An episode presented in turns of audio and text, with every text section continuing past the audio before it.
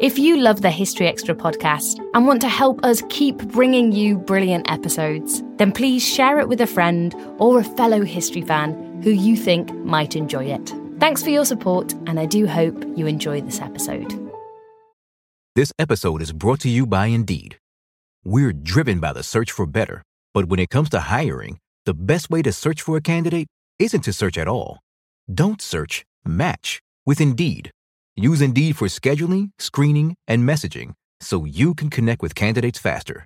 And listeners of this show will get a $75 sponsored job credit to get your jobs more visibility at Indeed.com slash History Extra. Just go to Indeed.com slash History Extra right now and support our show by saying you heard about Indeed on this podcast. Terms and conditions apply. Need to hire? You need Indeed. This summer's best flavors are at GNC. GNC has more protein and more pre workouts and more flavors, starting at just $19.99. Like Little Debbie Cosmic Brownies protein from Ryse, C4 Energy's new Hawaiian Punch, and so many more. Hit the sweet spot this summer with GNC's collection of the best flavors from the best brands. Shop now at GNC.com or visit your GNC store today.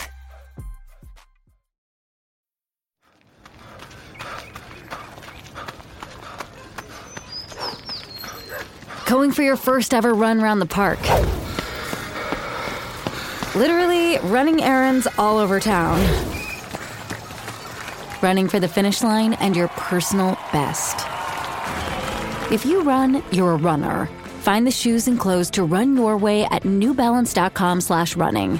New Balance. Run your way. At IKEA, your dream home is a blue bag away. No matter the size of your space or budget, we've got everything you need to turn your dreams into reality. And now, with new lower prices on hundreds of our most popular products, bringing the dream home is even easier. Like the gray Strandmon wing chair was 369, now 299.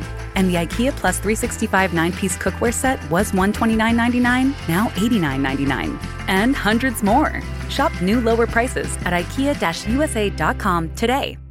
Hello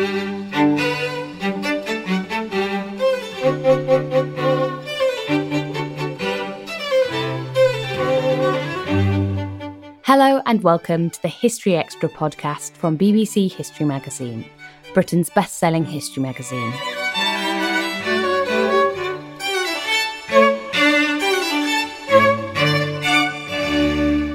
I'm Ellie Cawthorne.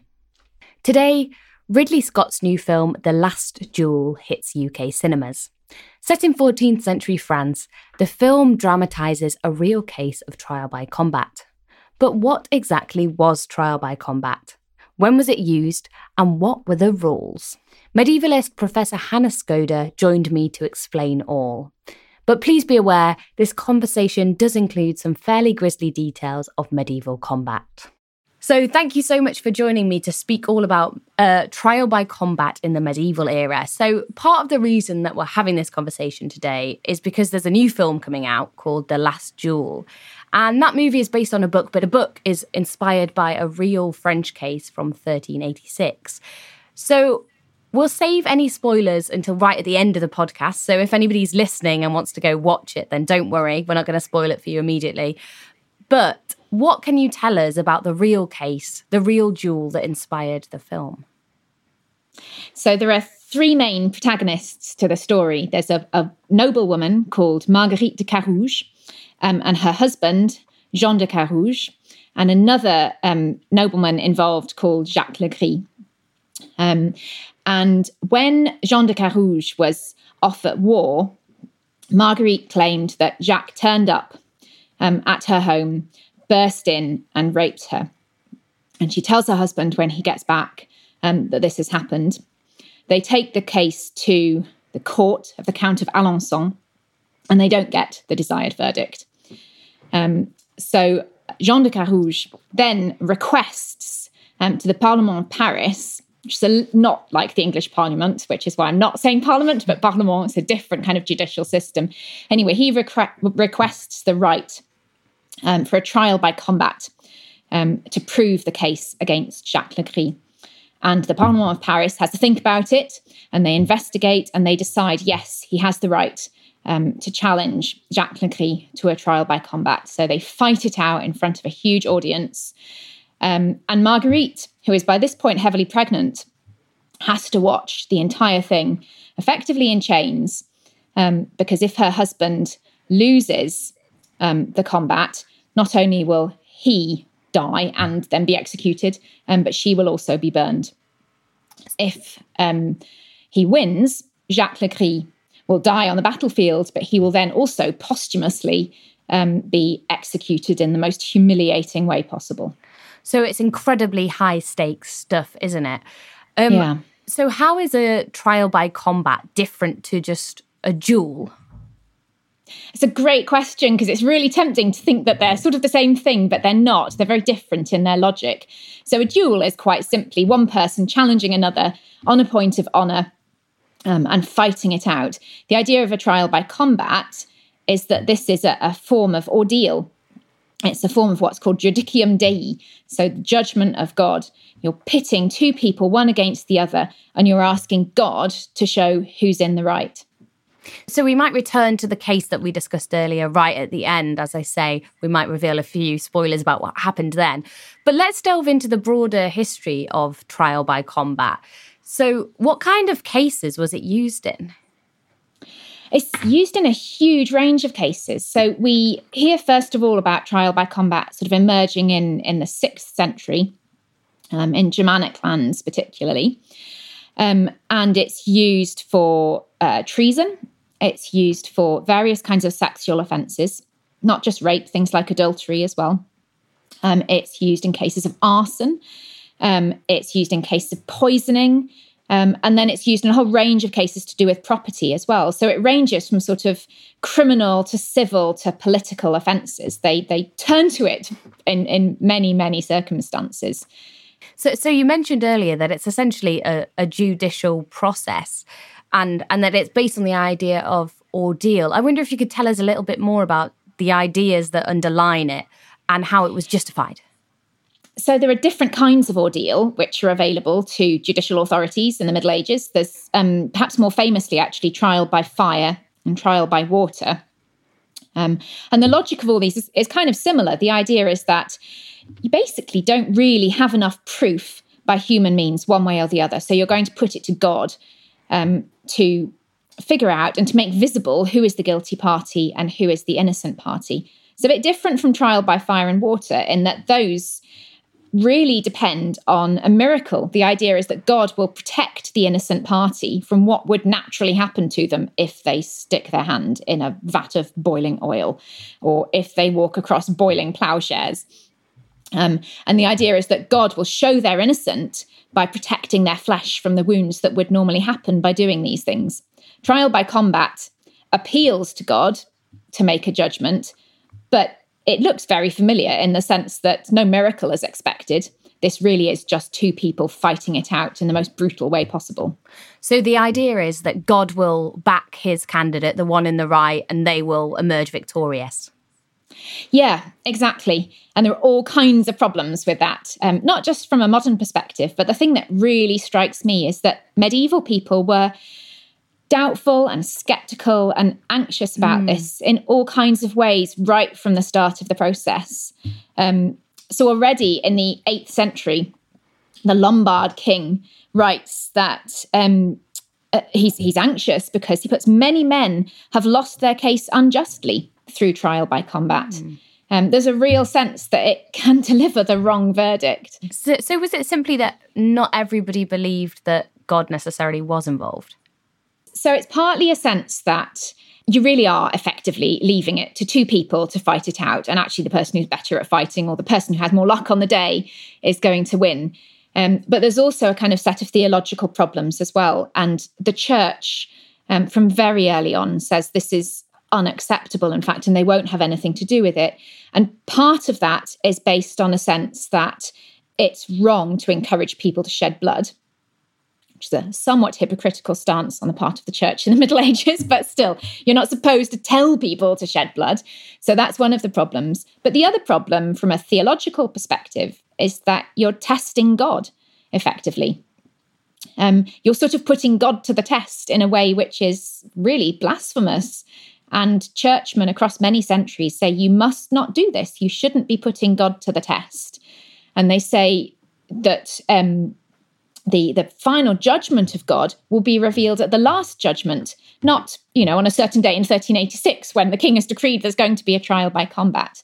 So there's a, a, a sort of a sense of skepticism from a kind of rational perspective that you know things can just go wrong in in in, this, but there's also a, a, kind of set of theological reasonings. Um, which says this is a really problematic and potentially blasphemous thing to do.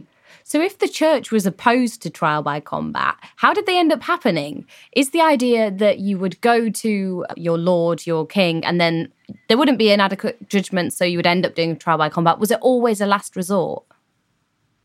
Um, I think it becomes increasingly a last resort over the course of the Middle Ages. So when it starts off in the the sixth, seventh, eighth centuries, um, at that stage, it's a despite these kind of uh, elements of skepticism which I've been describing, it's nevertheless a kind of relatively accepted accepted way of dealing with things. Actually, the Carolingians are really quite pro trial by combat, partly because it replaces um, the need for oaths, particularly about property disputes.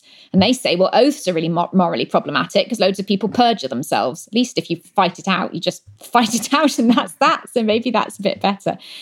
Um, anyway, so there's a there's a sort of acceptance that it's quite a, a, useful thing early on, but then the further we go into the Middle Ages, um, the more it becomes something that you turn to when everything else has failed. Mm. So King Philip IV of France in the early 14th century, for example, he's really not very keen on trial by combat for the sorts of reasons we've been discussing. Um, but he says if there's if there are no witnesses, if the thing happened in secret, if you have no other form of proof, this is something that might be that might be turned to at that point. So we've mentioned a few examples from France. Um, was trial by combat found elsewhere across Europe?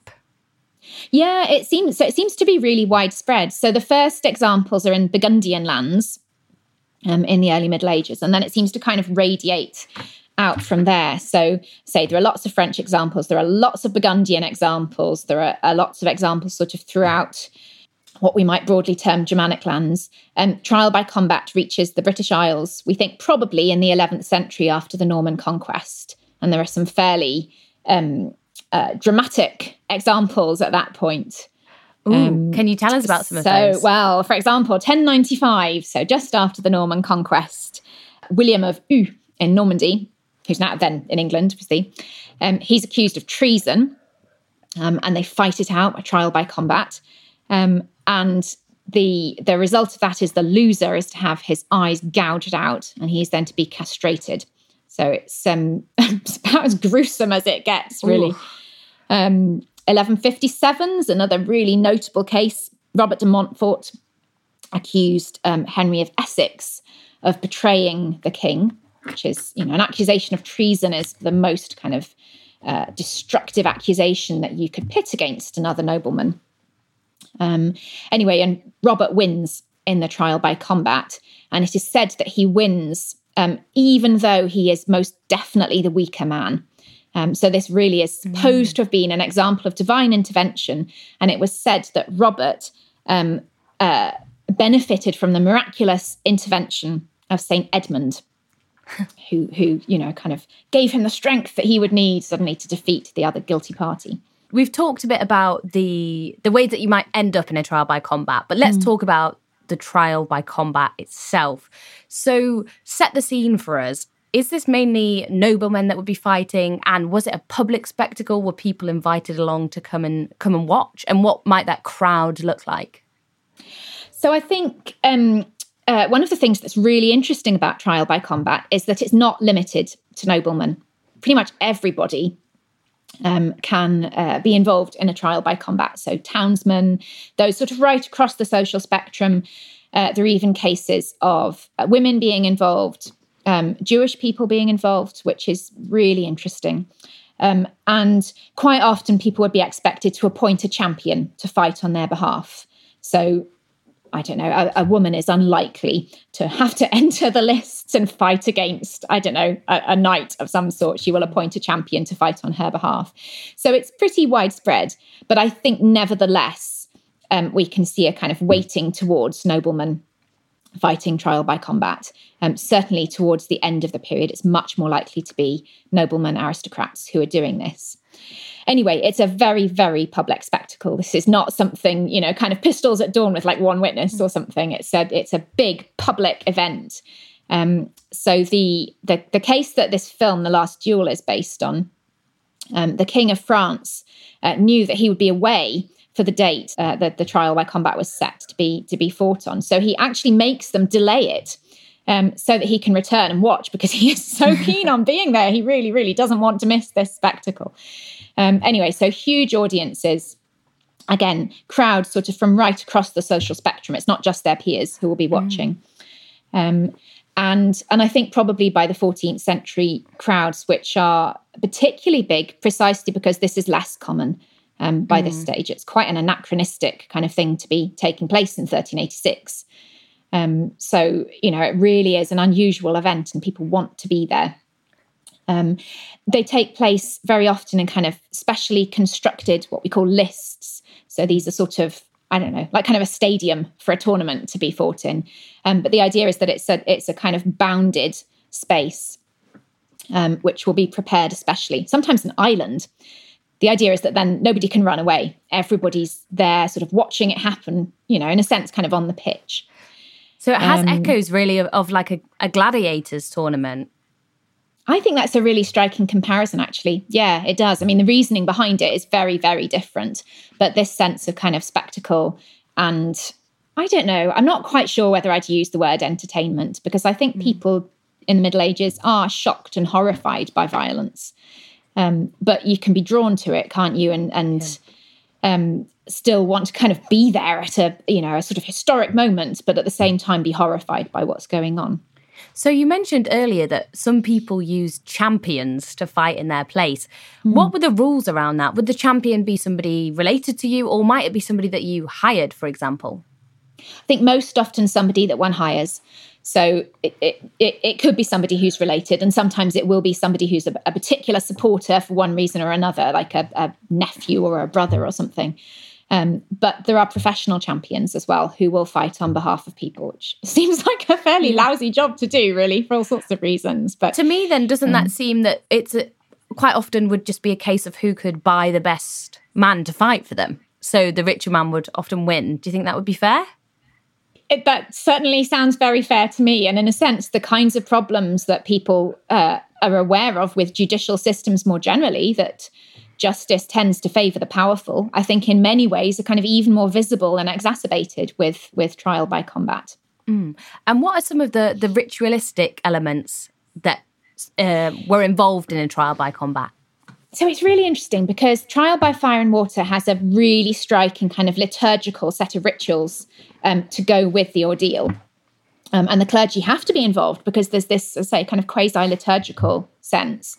For trial by combat, um, that's not the case to the same extent. So the fact that the church is really opposed to it from quite an early stage actually doesn't matter so much because they don't need them so much because they don't have all this kind of religious ritual um, around it. Having said that, at the start of a trial by combat, there are a lot of oaths which need to be mm. sworn. So the the combatants need to swear once again, you know, what it is that they're claiming they have or haven't done.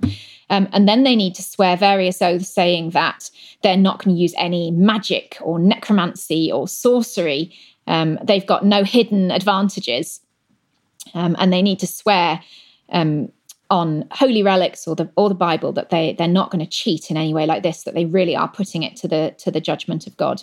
So in that sense, it's very ritualistic, and there are lots of kind of rules to get them started. But the thing that really strikes me about trial by combat once they do start is that there are virtually no rules. Then it's absolutely brutal. So when we think about duels, I think we tend to think about a very codified kind of violence, mm. don't we? So whether it's with swords or whether it's a kind of later pistols at dawn sort of thing there's it's like a certain way you need to do it. And you you know you walk so many steps and then you turn around at a particular moment that kind of thing. Um, trial by combat is it, it's just absolutely brutal. It's like you just go for this person in any way you possibly can. And all the sort of usual rules of chivalry really don't apply. You are just trying to kill your opponent by whatever means possible. So people use, sometimes they're told just to use clubs and shields. Um, in the case of Jean de Carrouges and Jacques Legris, um, they're, they're kind of fully armed as knights, but they unhorse one another pretty quickly. They kill each other's horses in gruesome ways. It's really distressing and really horrible.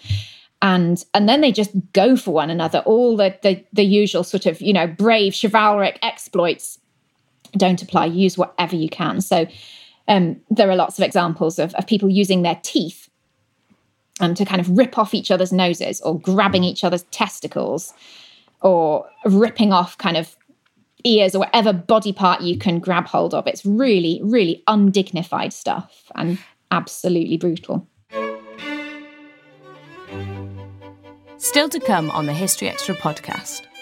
People think about think about law and judgment and right and wrong and the role of, of divine intervention in really interesting ways.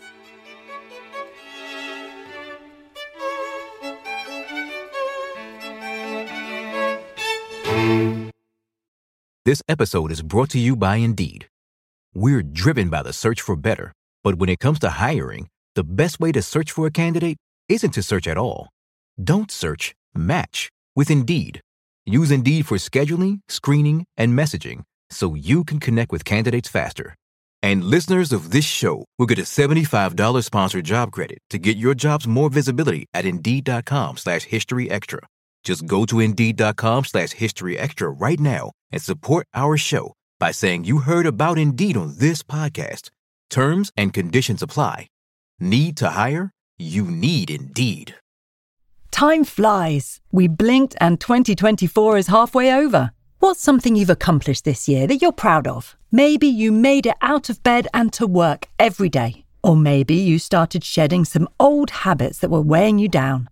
But even when you're making progress, life can feel like it's moving too fast. We can't slow time down, but we can give you a moment every week to hit pause, set intentions, and reset. Therapy is a guaranteed time to check in on how you're feeling, what you want to do more of, and what you want to change. Otherwise, it's easy to keep going through the motions without getting what you want out of life. BetterHelp offers affordable online therapy on a schedule that works for you. Connect with a licensed therapist by text, phone, or video call. You can start the sign up process in minutes and switch therapists anytime. Take a moment with BetterHelp. Visit betterhelp.com slash historyextra today to get 10% off your first month. That's betterhelp, H-E-L-P dot com slash historyextra. Dear Colgate, I love that you love that I love being at home. You even let me whiten my teeth from home. Because you know how I feel about getting up from my cloud couch. The Colgate Optic White LED kit gives professional level results in just 10 minutes a day for 10 days when used as directed. And that's why, Colgate, I want you to meet my parents. Because ever since meeting you, I've been living life to the brightest. Colgate Optic White. Find it at all major retailers that that comparison you made with duels is really interesting because you'd think duels primarily often were based on say crimes of passion and immediate mm. response to that but somehow they were more uh, structured in a sense whereas this yeah. was a judicial process but then was essentially a free for all once you got started which seems counterintuitive it seems very counterintuitive. I quite I quite agree. Yeah. No, but I'm I I continue to be struck and horrified in many of these accounts by by just how disgusting it is as well. And this, there's even a, one of the the the the, the uh, kind of law manuals describing how to go about a judicial duel offers a bit of advice. It says a, a good technique is to go for your um, opponent's nose with your teeth. So, so you know, this the, the kind of brutality and the the what you've described as a kind of free for all is is really encouraged. That's the way you do it. So, how do you win a trial by combat? Is it only won by the death of one party, or can you subdue somebody and win that way? So you you basically need to get the other party to the point where they admit defeat, um, and most often that's going to be because they're dead, um, because they know that as soon as they admit defeat, they're going to be put to death anyway. because that's what this whole thing was trying to prove. So sometimes people admit defeat before they're quite dead, but it's because they they are literally in, in such a state there is absolutely nothing they can do, and they they sense they're dying. Um, so it's not yeah, it's not as if you have to be once you've kind of broken your leg or something, you know, and say, okay, I, I submit. You really you wait until the very last moment and you do everything you possibly can to win this. And if it was so bloody and brutal, you know, people hacking each other's noses off, that kind of thing, I imagine that quite often both parties would be seriously injured. Where did that leave events? That's a, a, a really good question. So there are cases where everybody ends up dead and contemporaries comment on the the complete pointlessness of this. So there's a, a really interesting example in um, the early medieval text of Gregory of Tours, where he describes um, a trial by combat, um, where both uh, the, the parties involved died. And he says, Well, what was the point of that then? What's that proved? So, do you, how successful do you think it was as a means of settling disputes? I mean, obviously, we can't determine whether the outcomes reflected the reality of the crime, but did it usually leave leave a situation more peaceful than it had been before? I think there's a real sense that there are advantages to the trial by combat. So, I mean, in a sense, the, the verdict that it delivers will at least be definitive, even if it's wrong. And I think contemporaries kind of respect that sense that it yeah, that it, it, may be wrong, but it is nevertheless definitive. Um, and it's really striking that um, so the church is, is finds it really problematic. Kings and emperors find it increasingly problematic over the course of Middle Ages. They by the 13th, late 13th century, they're really trying to, to sort of say, let's let's really limit this or let's ban it altogether. But aristocrats want it to continue. They really fight for it to continue. So 1314, there's what's called the Leagues of Nobles in France, and they're rebelling about various things. But one of their central demands is to be allowed to continue with trial by combat because they really value it. The King of France has had enough of it by this stage. He thinks it's a bad idea. Um, but they really want to continue with it. And I think part of the reason is this the sort of definitive uh, closure that it gives um, but also because it's bound up with ideas of honor and and kind of a really macho kind of masculinity um, in ways that that really kind of fit the sort of ethos and the culture of violence of which they're a part. Um, so there are certainly, you know, there are groups who who value this and who find it really useful and a way of of um, kind of making visible everything that matters to them. You, so you've described that there were two quite polarized opinions really about trial by combat. On the one hand, the people, the church that opposed it. On the other hand, the aristocracy really wanted it to continue. How is it represented in art and literature of the time? Yeah, it's a great question. So, um, well, it varies as ever. so, there are some texts which um, uh, give us some wonderfully kind of rich accounts of trial by combat in a way that sort of fits the plot perfectly and and it it really seems to kind of sustain the system. And then there are others which really point to just how problematic it is.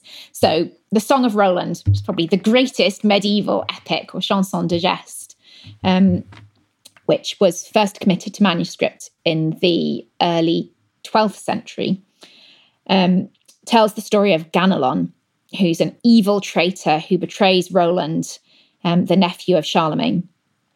Anyway, there's a long story to do with that. And then at the end of the text, um, Ganelon is, of course, accused of being a traitor, having basically had Roland die in a really horrific way. And Ganelon says, I'm not a traitor. I did this because I hate Roland and it was my personal revenge on him. It's not treachery.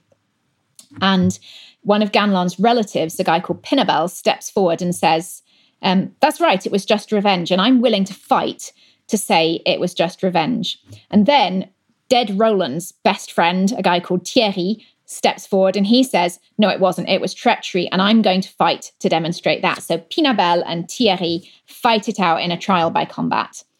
Pinabel has 30 guarantors for him. Thierry has one guarantor, the Emperor Charlemagne. They fight it out.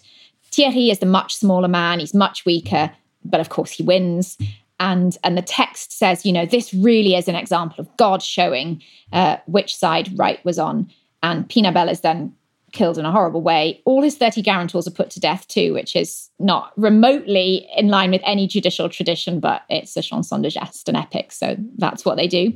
And Ganelon, on whose behalf Pinabel was fighting, is then tied to four horses, each of his limbs, who run in different directions and tear him apart. So, anyway, so that's kind of trial by combat as um, judgment of God.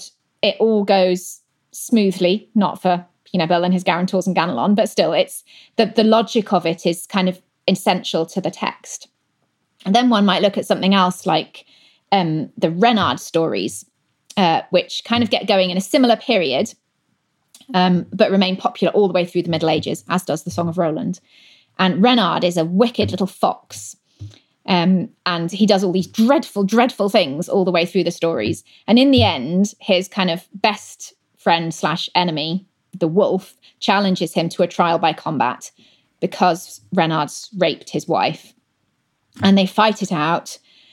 Isengrin wins the trial by combat, but and it's really, really disgusting. I won't give you all the details because it's absolutely gruesome. Um, but Renard then kind of springs back to life and carries on and does all kinds of other horrific things. So the text is it's supposed to be very humorous, depends on your sense of humor. Um, but it's sort of playfully saying, well, you can try a trial by combat, but it won't make any difference. Everything will carry on. People will be as violent as they always have been. And, you know, it can be manipulated like everything else can be manipulated. Mm. And and were there any other really notable real cases that were were were often kind of commented on or that were seen as particularly foundational or particularly interesting?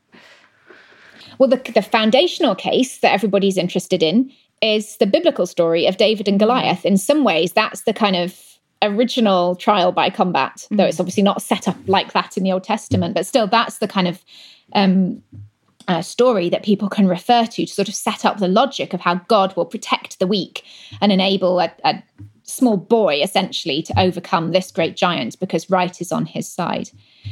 A really interesting case um, uh, was also 1413 the same year as the so-called, according to the film, Last Duel, um, which is commented on quite widely, precisely because it it sort of problematizes trial by combat. So it's fought um, between uh, two noblemen. One of them's called Gérard de Mortagne, and the other one's called Gilles, um, and he's the Lord of Chailly a um, Bussigny. And anyway, so they fight it out in the lists they both have kind of uh, uh, sort of second supporters. Um, and there's a huge audience. Everybody's really excited about this, but everybody's really dubious and worried about it as well. And their, their seconds rush onto the, the, the lists or the pitch and try and pull them apart and say, just don't do it. It's a really stupid way of resolving this. And the Duke of Lorraine, who's who's the, the Duke kind of overseeing the whole thing, also says, just stop it, please stop it. It's a really bad idea. And eventually they're separated, and the Duke of Lorraine has them both to dinner. And um, he gets his daughter to have a chat to them and say, Could you just stop this, please? And just submit it to the court, and we'll deal with it that way, and it will all be okay. And anyway, so they all have dinner together and, and sort of end happily ever after. But I think it's a really interesting example of, of this kind of aristocratic attachment to the duel a big audience who who are sort of interested and excited, but at the same time worried about the implications of this. And the Duke and his daughter, who who see this as really problematic. Um, hmm. so at this stage, by the late 14th century, there's a set of discussions happening which are really interesting. Mm. So a rare happy ending there. Um, yes, exactly. Quite a few of the stories that we've we've mentioned have involved women in some way, but obviously not in a fighting role. And you've also written a feature for our website tie, tying into The Last Duel as a film about medieval violence towards women. Where do you see that fitting into this story? So, what I'm really struck by is, is, sort of twofold. Firstly, that historians for so long have been really focused um, on the men who are involved in these stories and have lost sight of the fact that it's actually women who are at their heart. So the film is based on this story of Marguerite and her husband and this other man, Jacques Legris. And it's very tempting to think of this just as the last duel between mm. Jean de Carrouges and Jacques Legris. But of course, it isn't. It's really the story of Marguerite. Um, and as I say, I think it, it's quite easy to lose sight of that. And it's really, really important to put women again centre stage um, and think about the role that they played um, and the, the, the kind of key that they provide to understanding what's going on and to think about their experiences. The second thing I'm struck by is the sheer courage of women like Marguerite. So, medieval attitudes to rape are actually extremely complex. It's really tempting um, just to say that uh, medieval society was so barbaric that rape was endemic and uh, no one really cared. And that's absolutely not true. Rape law is extremely hard line. Um, but nevertheless, the um, stakes for women in bringing a case of rape were stacked extremely high, um, partly just because the burden of proof was so high, and partly because in bringing a case, um, a woman needed to accept, or a victim survivor needed to accept, that if the guilty party, or if if the person she's accusing was found innocent, then she may well be punished herself. And in the case of the last duel, Marguerite stands to be burned if um, the man she's accused is found innocent. So, my question really is why did women bring these cases when they know the stakes are quite so high? The conviction rate is, of course, very, very low, then as now. Um, why did they do it? And I think part of the answer there lies in immense courage, actually, courage and conviction, and a sense that, you know, speaking out really, really matters even if you're likely to end up being punished or at least socially completely ostracized for, for doing that. Mm. As you've mentioned before, the last duel wasn't necessarily really the last duel. How did the practice of trial by combat come to an end? It, it just sort of peters out actually. So I think by the by the 1380s, it already feels pretty anachronistic. It's it's quite surprising that Jean de Carrouges demands this. I think it's partly just because he hates Jacques Legris quite so much. Um, there's a, a long standing uh, hostility between the two of them anyway. At one point they were best friends and then they fall out for a range of reasons. So so part of this is because he he he really really really hates him and he wants publicly um, to destroy him. But it's an unusual thing to do by then and it just effectively becomes less um, sorry more and more unusual to do this um, it also just becomes harder and harder. Um, so, as royal law develops, particularly Roman law, over the course of the sort of from the 13th century onwards, really, there's less of a place for trial by combat. Kings are more and more opposed to it because they see it as undermining their authority. It doesn't fit in with the new kind of judicial processes which are developing and the ways in which court systems are developing. So I think the the last absolute last judicial duel is fought in France in um, uh, 1580, and the final judicial duel is fought in England in 1597. But those are those really are outliers. Um, it's it's sort of not the thing to do by then because it doesn't fit in with the ways in which um, kind of royal systems of law have developed. So I'm sure by this point in the conversation, a lot of listeners will be dying to know what happened in the case of Marguerite and Jacques Legris. So if anybody wants to go and see The Last Duel and, and doesn't want any spoilers, as we say, these are historical spoilers, not spoilers for the film, but they may give us a clue of what's going to happen. What did happen then, Hannah? How did this duel come to an end? So it the, the fight lasts a really long time. So the, the spectators who'd come kind of got their money's worth in a sense. The, the spectacle was extremely dramatic. And jacques legris does look like the stronger man. Um, and he seems to be largely gaining the upper hand over jean de carrouges.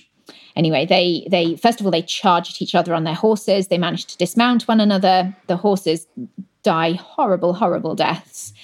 Um, they carry on on foot for a very long time.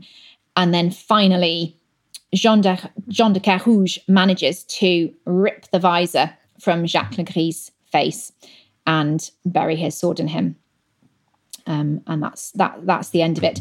So Jacques Legris dies on the on on the lists in front of this huge audience. Um, but his body is then executed posthumously in order to make the point that he is the guilty party and he is therefore to be punished as a rapist, as a criminal. Um, and Jean de Carrouges, then, who, whose sort of career had been on a bit of a downturn, finds himself showered with rewards. He's he's this great hero, and he's he's kind of made after that. So, what would you hope to see in the film The Last Duel as a historian of this subject?